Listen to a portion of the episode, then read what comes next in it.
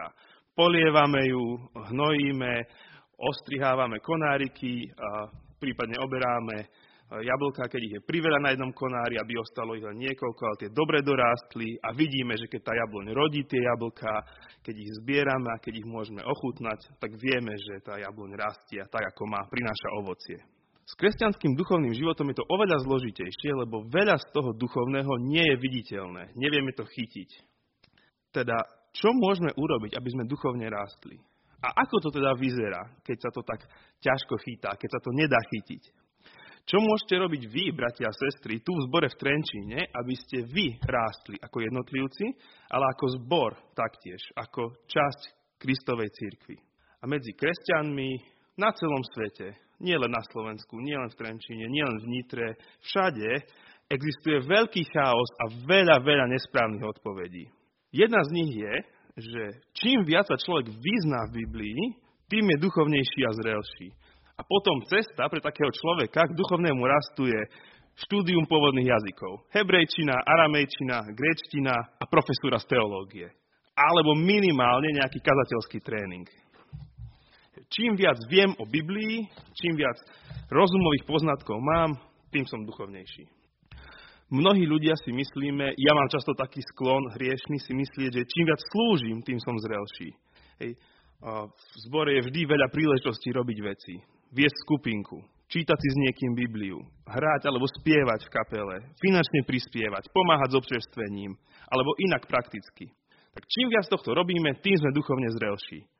Teraz ma nechápte zle, tie veci sú dobré a správne, ale oni sami o sebe neznamenajú duchovný rast. Čím viac my pre Boha robíme, tým zrelší nie sme. Ďalšie presvedčenie je, že čím viac trpíme pre Pána Boha, tým sme zbožnejší keď máme šéfa, ktorý nám znepríjemňuje život, keď máme problémy vo vzťahu alebo v manželstve, keď máme konflikty s ľuďmi v zbore, keď si myslíme, že kazateľ alebo staršovstvo nám nerozumie, o, tak my sme takí zbožní, Pani Ježiš, lebo my toľko pre Teba trpíme. Však sme skoro ako Ty, skoro ako keby sme boli ukrižovaní. Nebudeme sa sťažovať, my budeme pre Teba pokorne trpieť, Pane Bože.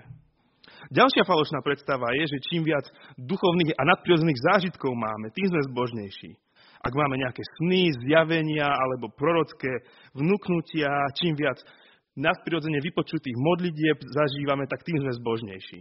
Opäť, toto nie sú zlé veci, ale sami o sebe neznamenajú duchovný rast.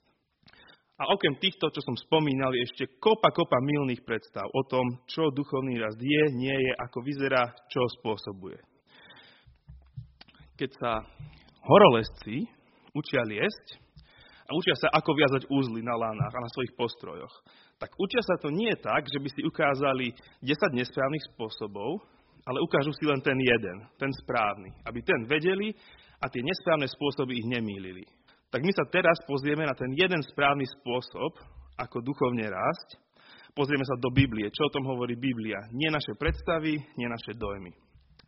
Duch Svetý nás to učí v liste Apoštola Pavla do mesta Kolosy. Takže budeme spolu čítať list Kolosanom. List Apoštola Pavla Kolosanom. Kolosy to, sú, to bolo mesto, ktoré sa nachádza na území dnešného Turecka.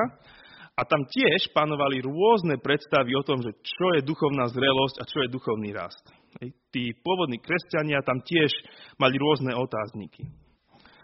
Pavol o tom vie a píše im a jeho vlastnými slovami hovorí, aby nikto ich nezviedol falošným prehováraním. Takže my sa pozrieme spolu s nimi na to, čo im Pavol píše, pozeráme do listu Kolosanom, aby ani nás nikto nezviedol falošným prehováraním, ale aby sme poznali, čo je Božia vôľa pre náš kresťanský rast. Takže sledujte so mnou list Kolosanom a než ho budeme čítať, tak sa ešte modlíme.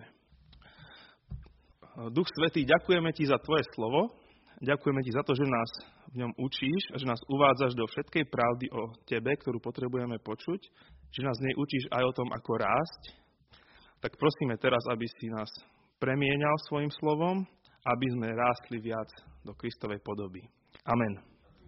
Nebudeme čítať celý tento list, lebo je dosť dlhý, ale budeme čítať niektoré jeho kľúčové časti, čiže budeme trochu po tom liste putovať, takže máte Biblie otvorené, sledujte spolu so mnou, ale veľmi vám odporúčam počas týždňa sa potom vrátiť k tomuto listu a prečítať si ho celý. On má nejaké 4 kapitoly, kapitola za deň, tak máte ešte 3 dní rezervu. Takže vás pozbudzujem sa ešte do hĺbky viac pozrieť e, na to, o čom dnes budeme tu počúvať. E, úplne na začiatku toho listu Pavol uistuje Kolosanov, že sú skutoční kresťania, aby boli na jednej lodi a potom prechádza k zámeru, k zámeru toho listu, že prečo im píše. A to Pavol väčšinou robí tak, že ľuďom hovorí, že o čo sa za nich modlí. Keď im hovorí, že modlím sa za vás, aby toto, toto a toto, tak tým im vlastne hovorí, že o čo mu ide v tom liste, o čo mi chce vyučovať. Tak sa pozrime do prvej kapitoly, do veršov 9 až 11. List Kolosanom, prvá kapitola, verše 9 až 11. Pavol píše. Preto aj my od dňa, keď sme to počuli, teda správu o vás, kresťania v Kolosách, neprestávame sa za vás modliť a prosiť, a teraz to príde, aby ste vo všetkej múdrosti a duchovnej rozumnosti boli naplnení poznaním jeho vôle, aby ste žili hodný pána a páčili sa mu vždy, keď budete prinášať ovocie v každom dobrom skutku a raz poznaní Boha. A aby ste boli posilňovaní každou mocou podľa sily jeho slávy ku všetkej vytrvalosti a trpezlivosti. Pozrite sa, ako v týchto veršoch Pavol opakuje, že mu záleží na tom, aby oni poznali, aby vedeli, Hej, spomína tam múdrosť, duchovnú rozumnosť, poznanie a zase poznanie. Teda ako kresťania v prvom rade potrebujeme vedieť a poznať Boha, Božiu vôľu pre náš život. My nezačíname tak, že začneme niečo robiť. My najprv potrebujeme vedieť, čo je Božia vôľa a to potom vedie ku konaniu. O chvíľu uvidíme konkrétnejšie, čo to znamená. Všimnite si ešte jednu vec v týchto veršoch. Pán Boh túži po našom maximálnom raste a o tom nás chce naučiť. Nechce len nám dať nejaký tip, aby sme trošičku porástli, hej, aby sa nám na tej našej jabloni urodilo jedno, dve jablčko, jablčka. Všimnite si opäť, aké slova tam Pavol používa. Všetkej, naplnený, každom, každý, všetká múdrosť, každý dobrý skutok. Teda Pavlovi ide o to, a Duchu Svetému ide o to, aby sme poriadne rástli, naplno. A aj dnes existuje kopa kníh, článkov, videí, nahrávok, kurzov a seminárov, ktoré sa zaoberajú duchovným rastom. No priamo tu, v Božom slove, nám Pán Boh hovorí, že nám povie všetko, čo potrebujeme, potrebujeme vedieť o maximálnom duchovnom raste. A to je pre nás veľké povzbudenie, lebo to znamená, že Pán Boh nám tu nedáva len nejaký dobrý typ, ale ten úplný, maximálny, správny spôsob pre duchovný rast. Teda v tomto liste nám Duch Svetý odpovedá na dve veľké otázky. Ako duchovne rast, teda ako získavať duchovný rast a čo to vlastne je, ako to vyzerá, ako sa to prejavuje. Teda ako to získať a ako to potom vyzerá.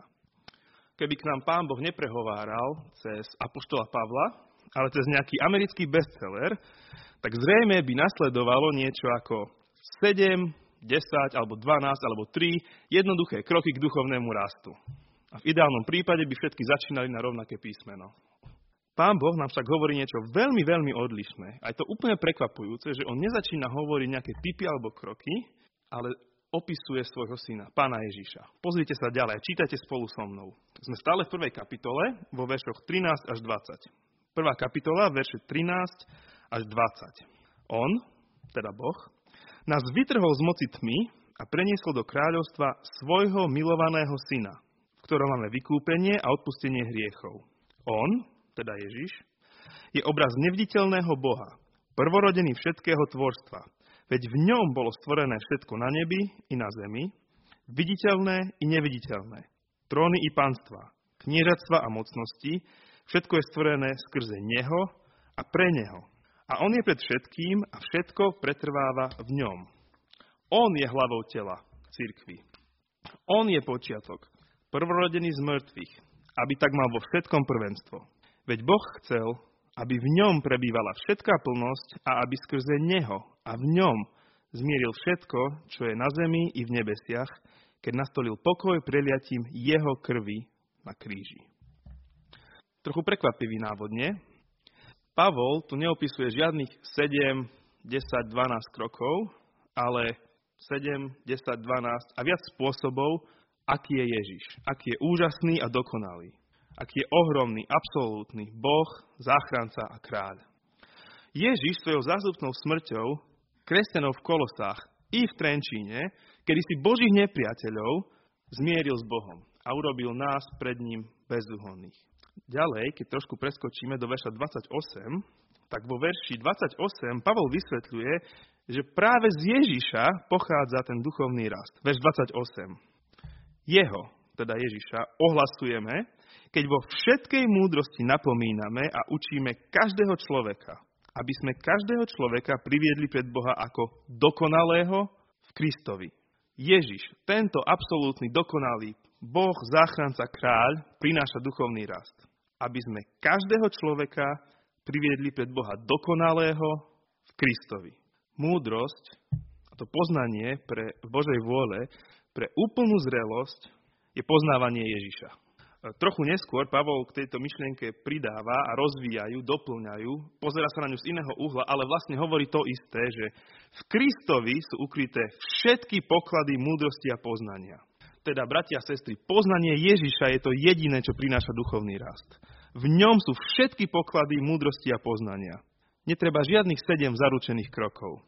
Poznanie a poznávanie Ježiša je ten jediný správny spôsob, ako duchovne rásť. Ježiš, náš pán, nám ukazuje samotného Boha. Ježiš, náš pán, má nárok na celý svet. On vládne celému svetu. On stvoril celý svet. Celý svet patrí jemu, viditeľné i neviditeľné. Od hviezd po hmyz, od mesta Kolosí po mesto Trenčín. Ježiš je pánom cirkvi, aj zboru cirkvi bratskej tu v Trenčíne. On je prvý, ktorý bol skriesený v novom tele. On je záchranca všetkých kresťanov, aj nás kresťanov v Trenčíne. On aj nám prinesie dokonale nové nebo a novú zem. Keďže toto je Ježiš náš pán, Boh a pán so všetkou mocou, vo všetkom, to jediné, čo pre duchovný nás potrebujeme, je On. Ani služba, ani schopnosť kázať, ani utrpenie, ani duchovné zážitky, ani duchovné dary sami o sebe neprinášajú duchovný rast. Len Ježiš. Preto potrebujeme poznávať Jeho. Poďme trošku ďalej teda v tom liste, do druhej kapitoly 6. verša. Kapitola 2, verš 6. Pavol píše ďalej o, o, o poznávaní Ježiša. Ako ste teda prijali Ježiša Krista, pána, tak v ňom žite zakorenení a v ňom budovaní, upevnení vo viere. Ako ste sa naučili, rozhojňujte sa vo vzdávaní vďaky. Ako sa niekto stáva kresťanom? No tak, že, robí vie, že verí v Ježiša a robí pokanie zo svojich hriechov. Teda prostredníctvom Ježiša. A ako kresťan rastie? No úplne rovnako, cez poznávanie Ježiša. Duchovne rastieme, keď stále viac a viac spoznávame Ježiša. Keď prehlbujeme a rozširujeme svoj pohľad na ňo, svoju dôveru k nemu, svoju vieru v neho, svoju lásku k nemu. Čím viac Ježiša poznáme, čím väčšiu predstavu o Ježišovi máme, čím je Ježiš väčší v našich očiach, tak tým sa stávame ako kresťania zrelšími. Predstavte si kresťana ako balón. Poznanie Ježiša je ako vzduch. Keď Ježiša poznávame, tak do nás obrazne Svetý Duch vdychuje vzduch a ten balón sa nafúkuje a my rastieme. To všetko robí Ježiš a Svetý Duch. A čo my? Čo môžeme prakticky robiť my preto? Tak sa pozrime do 3. kapitoly, 16. verša. 3. kapitola, verš 16, kde Pavel hovorí, že teda ako nadobúda toto poznanie. 3. kapitola, 16. verš. Kristovo slovo nech vo vás prebýva bohato. Vo všetkej múdrosti sa navzájom učte a napomínajte a vďačne spievajte vo svojich srdciach Bohu žalmy, hymny, duchovné piesne. Teda, aby sme bohato poznávali Ježiša, stačí nám robiť len jednu vec. Navzájom sa o ňom učiť. Aj doktorát z biblistiky, aj 10 rôznych oblastí služieb, aj pokorné znášanie utrpení, aj nadprirodzené zážitky, aj duchovné dary, to všetko prináša duchovný rast vtedy a len vtedy, keď nám to viac pomáha poznávať Ježiša. Keď nám to pomáha sa o ňom učiť. A toto je to, čím zdravá církev, čím zdravé zbory žijú. Navzájom sa o Ježišovi učíme na bohoslužbách, na skupinkách, pri neformálnych rozhovoroch na káve, keď, sa, keď počúvame o ňom, keď sa o ňom rozprávame, keď sa zdieľame. Keď spolu spievame, tak si navzájom hovoríme o Ježišovi. Vyznávame to jemu, ale aj jeden druhému si pripomíname, kto je Ježiš. Čiže duchovný rast je vlastne veľmi jednoduchý. Poznávať pána Ježiša. Tak vás veľmi pozbudzujem, bratia a sestry v Trenčíne. Vyhľadávajte, vytvárajte a využívajte príležitosti učiť sa o Ježišovi. Na začiatku sme povedali, že si odpovieme na dve otázky. Tá tou prvou bolo, ako duchovne rásť. Tu sme si teraz odpovedali. Cez prehlbovanie nášho pohľadu na Ježiša, cez poznávanie pána Ježiša. Tá druhá otázka bola, čo ten duchovný rast je, ako vlastne vyzerá. Ako sa prejavuje v praxi, keď niekto duchovne rastie. Kedy môžeme o niekom povedať, že tento človek je duchovne zrelý, že tento človek duchovne porástol? A opäť medzi kresťanmi existuje množstvo milných predstav. Možno si myslíme, že náš duchovný rast sa meria poznaním Biblie, alebo mierou našej služby, alebo mierou utrpenia, ktoré znášame, alebo tým, ako veľa nadprirodzených zážitkov máme, ako veľa pravidel dodržiavame, a čo všetkého sa vzdávame pred pán, pre Pána Boha a tak ďalej. No ak si myslíme, že týmito vonkajšími kritériami sa meria duchovný rast, tak máme tri vážne problémy. Ten prvý problém je, ako Pavol píše, že uspokojujeme len svoje hriešne a na seba zamerané egoistické zmýšľanie. Hladkám si svoje naduté duchovné ego. Ja toho toľko mám, toľko pre Boha robím, toľko zažívam, ja som taký úžasný. Hej. V podstate tým vravíme sami sebe i okoliu, že ja som ale dobrý kresťan, lebo slúžim, lebo poznám Bibliu, lebo trpím, lebo hovorím v jazykoch a neviem čo všetko. Druhý problém je, a on veľmi úzko súvisí s tým prvým, že takýto rast nepochádza z Ježiša. Hej, nečerpáme od Ježiša pri tom všetkom. Tým pádom to ani nie je duchovný rast. A ten hlavný problém, ktorý spája tie predošlé dva, je, že takéto niečo, keď meriame týmito, týmito našimi výkonmi a externými faktormi, náš duchovný rast je, že takýto tzv. rast neprispieva k rastu tela, k rastu zboru, k rastu církvy. Ak si niečo len hladkám svoje sebecké ego duchovné, ak budujem svoju duchovnú píchu a nečerpám od Ježiša, tak tým neslúžim v ostatným zbore a nebudujem zbor. Teda falošný duchovný rast nepochádza od Ježiša, len priživuje našu píchu a nie je na užitok zboru. A tu sa dostávame k tomu, čo reálny duchovný rast je. Povedali sme si, že jeho zdroj je poznanie Ježiša. Teraz sa pozrieme, ako to prakticky vyzerá podľa apoštola Pavla. Takže čítame, sme v 3. kapitole a čítame od 5. verša. 3. kapitola od 5. verša, kde Pavel opisuje, ako duchovný rast v zbore v cirkvi vyzerá prakticky. Už sme si povedali, že ho prináša Ježiš, teraz sa pozrieme, ako to vyzerá, ako sa to prejavuje. 3. kapitola od 5. verša. Umrtvujte teda to, čo je vo vašich údoch pozemské. Smilstvo, nečistotu, vášeň, zlú žiadostivosť a lakomstvo, ktorá je modloslužbou. Pre tieto veci prichádza Boží hnev na neposlušných synov. Kedysi ste sa v tom aj vy pohybovali a žili. Teraz však aj vy zhodte zo seba všetko. Hnev, rozhorčenie, zlobu, rúhanie, necudné reči zo svojich úst. Neluhajte si navzájom, keď ste už vyzliekli starého človeka s jeho skutkami a obliekli ste si nového, ktorý sa obnovuje, aby nadobudol poznanie podľa obrazu toho, ktorý ho stvoril. Potom už nie je ani Grék, ani Žid, ani obriezka, ani neobriezka, ani barbar, ani skýt, ani otrok, ani slobodný, ale všetko a vo všetkých je Kristus. Ako vyvolený Boží, svetý a milovaný, oblečte si milosrdný súcit, dobrotivosť, pokoru, miernosť, trpezlivosť. Navzájom sa znášajte a odpúšťajte si, najmä ak by mal niekto niečo proti niekomu. Ako pán odpustil vám, tak aj vy odpúšťajte druhým. Nadovšetko sa však odiete láskou, ktorá je zväzkom dokonalosti. A pokoj Kristov nech rozhoduje vo vašich srdciach, veď preň ste boli povolaní v jednom tele. Ak by sme to mali zhrnúť, bratia a sestry, tak známkou duchovného rastu a duchovnej zrelosti je láska k bratom a sestrám v zbore. Tou pečiatkou, tým podpisom, medailou duchovnej zrelosti a zbožnosti je láska k druhým bratom a sestrám. Keď myslíme na Krista, keď ho stále viac a viac poznávame ako kráľa, ako nášho pána, ako Božieho syna, ako záchrancu, keď ho stále viac a viac milujeme, tak to nás vedie k tomu, že neubližujeme jeden druhému. Všimnite si, že tie hriechy, ktoré Pavol spomína, ktoré si máme vyzliesť, sú hriechy, ktoré sa týkajú vzťahov s inými ľuďmi. Smilstvo, hnev, klamstvo a tak ďalej. Duchovný rast znamená opúšťať hriechy voči bratom a sestrám. Doslova vyzliekať si ich zbavovať sa ich, dávať ich zo seba preč. No neznamená to len nehrešiť voči bratom a sestrám, ale aktívne ich milovať. Opäť si všimnite, že to, čo Pavol povzbudzuje v tých veršoch, tak to sú opäť veci, ktoré sa týkajú vzťahov s inými ľuďmi. Máme nadobúdať, obliekať si súcit k druhým, dobrotivosť voči druhým, pokoru voči druhým, miernosť voči druhým, trpezlivosť voči druhým, znášanlivosť druhých, odpúšťanie druhým. A nadovšetko lásku k druhým, k bratom a sestrám. Lásku. Táto celé zastrešuje. Jedného k druhému zbore. Lebo láska, podľa Pavlových slov, je zväzkom dokonalosti.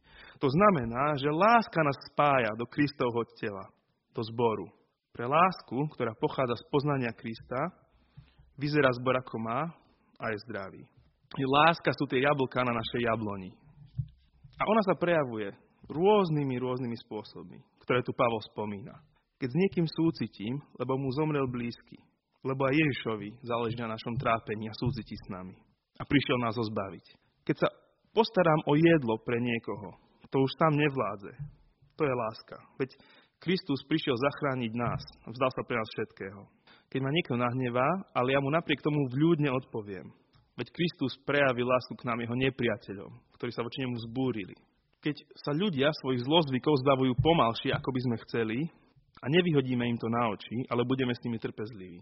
Veď koľko trpezlivostí má s našimi hriechmi Ježiš. A my ho hneváme oveľa viac ako ľudia nás. Keď nie sme zatrpnutí a nechystáme pomstu voči niekomu, kto nás ohovoril, a Ježiš odpúšťa tým, ktorí jemu ubližujú, dokonca za nich zomrel. Keď sa vzdávame svojho pohodlia, svojho času, svojich peňazí, svojej energie pre druhých. Keď milujeme jeden druhého, keď sa aktívne staráme o dobro jeden druhého, to je duchovný rast. Vtedy rastie celý zbor. Toto, bratia a sestry, v Trenčine je duchovný rast. Keď sa ako zbor stále viac a viac navzájom milujeme. Motivovaný tým, kto je Ježiš. Čím viac poznáme Ježiša, tým viac milujeme jeden druhého. Tým je zbor zdravší a tým viac si opäť môžeme pripomínať, kto je Ježiš a poznávať ho. To je duchovný rast. A nepochopte ma zle, Pavol tu nesklzol k zoznamu krokov, ktoré treba dodržiavať buď trpezlivý, buď mierny, odpúšťaj, nesmilný a tak ďalej. To, to, nie, to nie sú len položky, ktoré Pavol napísal, vymenoval, že teraz by sme si ich mali odfajknúť. To sú spôsoby, akým by sa malo prejavovať to, že poznávame Ježiša. Bez toho poznania, ako písal v úvode, bez tej múdrosti a duchovnej rozumnosti, bez toho poznania Ježiša sa darmo budeme snažiť odfajkávať si tieto položky. My potrebujeme poznať Ježiša a to sa potom bude prejavovať láskou k druhým. Pozrime sa do 17. verša v 3. kapitole, kde to Pavol počiarkuje. 3. kapitola, 17. verš. Tu už hovorí o tom konaní. Všetko, čo konáte, slovom alebo skutkom, nerobte z vlastných síl, ale všetko robte v mene pána Ježiša, teda pre neho a kvôli nemu a skrze neho ďakujte Bohu Otcovi. Z vďačnosti Ježišovi milujeme druhých. Ak pamätám na to, že kráľ vesmíru Ježiš, ktorý za mňa zomrel a raz ma skriesí, že on má so mnou takú obrovskú trpezlivosť, tak aj ja budem mať trpezlivosť s bratmi a sestrami a budem mať k ním lásku. Ak pamätám na to, že ma kráľ vesmíru Ježiš, ktorý za mňa zomrel a raz ma vzkriesi, že mi odpustil absolútne všetko a ja môžem odpúšťať. Ak pamätám na to, že Ježiš, kráľ vesmíru, za mňa zomrel a raz ma vzkriesi, pre mňa obetoval všetko a ja môžem obetavo milovať církev. To znamená robiť veci v mene pána Ježiša. Preto, kým je on, čo pre nás urobil. Takže duchovný rast pochádza z poznania Ježiša a prejavuje sa láskou k Božiemu ľudu, k bratom a sestrám v zbore. Toto je duchovný rast. Tak, bratia a sestry v zbore v Trenčíne, v Ježišovom mene vám žehnám, aby váš zbor rástol. Aby ste boli naplnení všetkým poznaním Ježiša a láskou jedného k druhému. Amen.